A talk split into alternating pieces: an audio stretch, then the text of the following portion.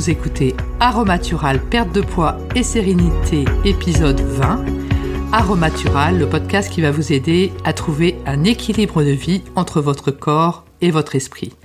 Bienvenue à vous, je m'appelle Véronique Denis et aujourd'hui le sujet de l'épisode est Au-delà des mots, comment décrypter le langage. La raison pour laquelle j'ai souhaité créer ce podcast, c'est qu'en fait, euh, il y a quelques mois, j'ai eu un échange avec une personne et cette personne m'a euh, menti, mais de vraiment de façon éhontée. Et euh, le lendemain, je me suis rendu compte que effectivement c'était le cas et je me suis dit c'est bizarre parce que d'habitude quand on te ment, euh, tu t'en rends compte. Et là, j'ai rien vu venir et je me suis demandé. Et j'ai réfléchi effectivement le lendemain par rapport à cela, et je me suis rendu compte que je n'avais rien vu venir parce qu'en fait c'était au téléphone et je n'avais pas pu voir le langage corporel finalement de, cette personne. Alors en fait, bah, je vais pas lui faire un procès non plus hein, parce que je ne sais plus qui c'est. Euh, je ne sais plus quel était le sujet, voilà, ça n'avait pas une grande importance, mais en tout cas l'effet était là, mais euh, je ne lui ferai pas un procès pour ça non plus. Alors j'ai fait quelques recherches et en fait euh, les chiffres sont assez incroyables parce que lors en fait d'un échange avec quelqu'un, donc on a 55% euh, au niveau du langage corporel, on a 35% au niveau de l'intonation et on a simplement 7% des mots euh, qui comptent effectivement dans notre échange par rapport à quelqu'un, ce qui est quand même assez incroyable. Alors qu'en fait, on voudrait s'attacher uniquement aux mots, mais en fait, notre langage est vraiment un langage global par rapport à, notre corps, nos yeux, nos mains, etc. Et en fait, on se rend compte de ce que la personne nous, nous dit et on achète, hein, entre guillemets, euh, ce que la personne va nous dire à partir du moment où on a une, cohérence hein, par rapport à cela. Et j'ai une autre anecdote en tête, une, amie à, moi qui effectivement me parlait d'un échange avec une personne qui essayait de, la flatter, de la de la garder finalement dans son giron pour que, euh, en lui disant que c'était une personne vraiment qui comptait, etc. Et je pense que l'échange a dû durer peut-être euh, quelque chose comme dix minutes, un quart d'heure. Donc ça a été vraiment euh, assez long. Et je lui disais, mais quelle est ta conclusion finalement par rapport à, à, ton échange? Et elle me dit, écoute, je ne l'ai, je ne l'ai pas cru. Et en fait, je pense que la personne qui essayait de la convaincre parlait avec ses mots, mais euh, l'intention, le et également le, ton, l'intonation euh, n'y était pas, ne, ne, faisait pas sincère. Donc mon, mon ami finalement euh, ne l'a jamais cru et pour cause. Hein, On peut constater cela également à la télévision.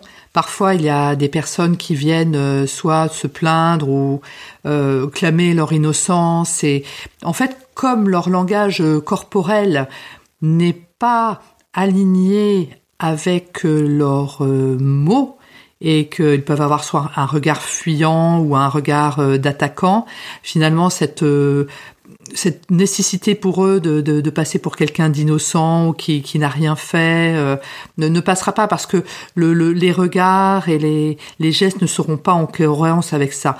Et en fait, pour être cru, pour être passé finalement pour quelqu'un de sincère, il faut être aligné. Faut être aligné déjà par, par rapport à l'intérieur, mais également par rapport à, à ces, aux gestes que nous avons et également par rapport euh, au regard. Il y a également des recherches qui émergent euh, depuis plusieurs années, voire plusieurs euh, décennies d'ailleurs, qui montrent que au-delà de tout cela, de tout ce qui est palpable finalement, tout ce que l'on peut voir, c'est-à-dire le geste, le regard, la parole, etc., on émet également des ondes. Donc bon, là on est un peu en train de, quitter la stratosphère, mais effectivement ce sont des choses qui ont été euh, prouvées. Notamment il y a un excellent reportage euh, sur euh, Amazon Prime qui s'appelle Super Human, donc super humain, qui montre qu'effectivement notamment le, FBI et les sociétés d'espionnage russes, israéliennes, etc parle de ce, pouvoir que l'on a effectivement de télépathie, de, communiquer entre humains, mais euh, au-delà du, langage, hein, en fait. Donc ça, bien évidemment, on n'a pas la preuve concrète, etc., mais ça commence malgré tout à émerger. Et parfois, on peut avoir nous-mêmes dans notre quotidien euh, une preuve entre guillemets, et on peut ne pas le croire également de cela, c'est que parfois on décide d'appeler quelqu'un et cette personne euh, au même moment nous appelle. Moi, je pense que ça fait partie effectivement des ondes que l'on peut avoir avec certaines personnes de notre entourage. En tout cas, pour nous, simplement humains, pour avoir effectivement une communication fluide, qui soit moins gourmande en énergie et qui permettent effectivement, euh, notamment euh, par rapport au poids, de ne pas en gagner parce que nous serions pas alignés par rapport à nous-mêmes. Ce qui est important, et ça peut nécessiter un, petit travail personnel, c'est d'être aligné.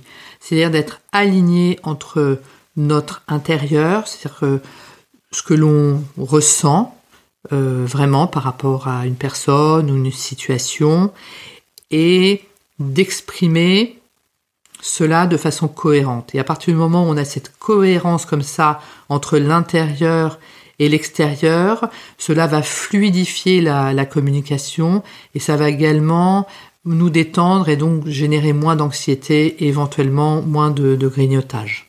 Donc ça nécessite parfois de dire les choses avec diplomatie, bien évidemment, mais ça permet d'être aligné entre son intérieur et son extérieur. Et donc parfois, entre le fait d'être aligné entre son moi intérieur et son moi extérieur, il va également être nécessaire de faire appel à notre intuition. Je m'explique. Parfois, il nous est imposé de croiser une personne qui serait euh, manipulatrice perverse et cette personne va volontairement adopter un langage bien évidemment manipulateur où elle va nous donner à entendre ce que l'on souhaite. Et à ce moment-là, effectivement, il est important de faire appel à son intuition parce qu'il va être difficile de détecter ce genre de personnalité.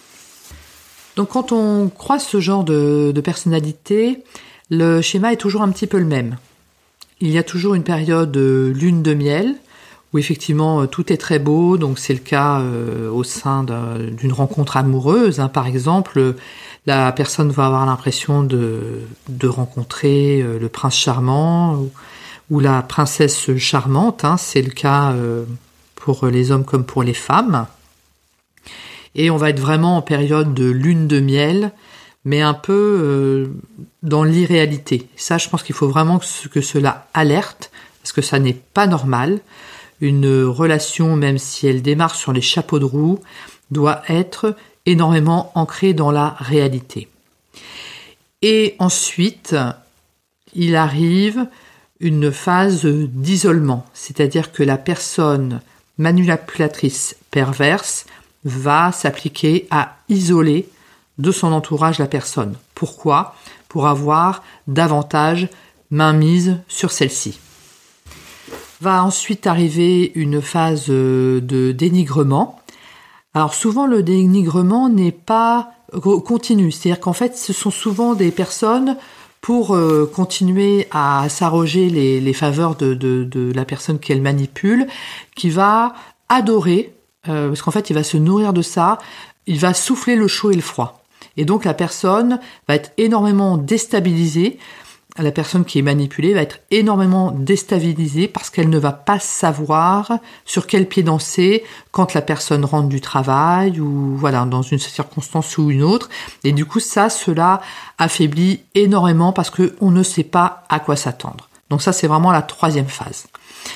Donc tout d'abord, comment euh, détecter ce genre de personnalité eh bien, souvent, quand je parle avec des personnes qui ont été victimes de cela, et ça a été également mon cas, au début, on n'a pas écouté notre intuition, qui nous disait, il y a quelque chose de bizarre chez cette personne.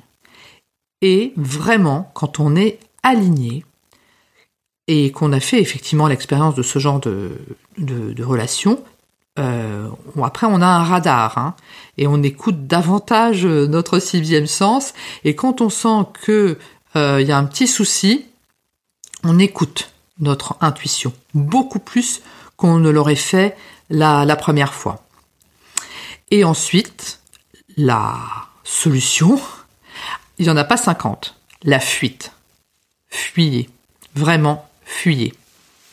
Et ce que je trouve vraiment injuste quand j'échange avec euh, des personnes qui ont eu la même euh, expérience que moi euh, de relation, moi c'était dans un cadre professionnel, avec une personnalité comme ça, une personne manipulatrice perverse,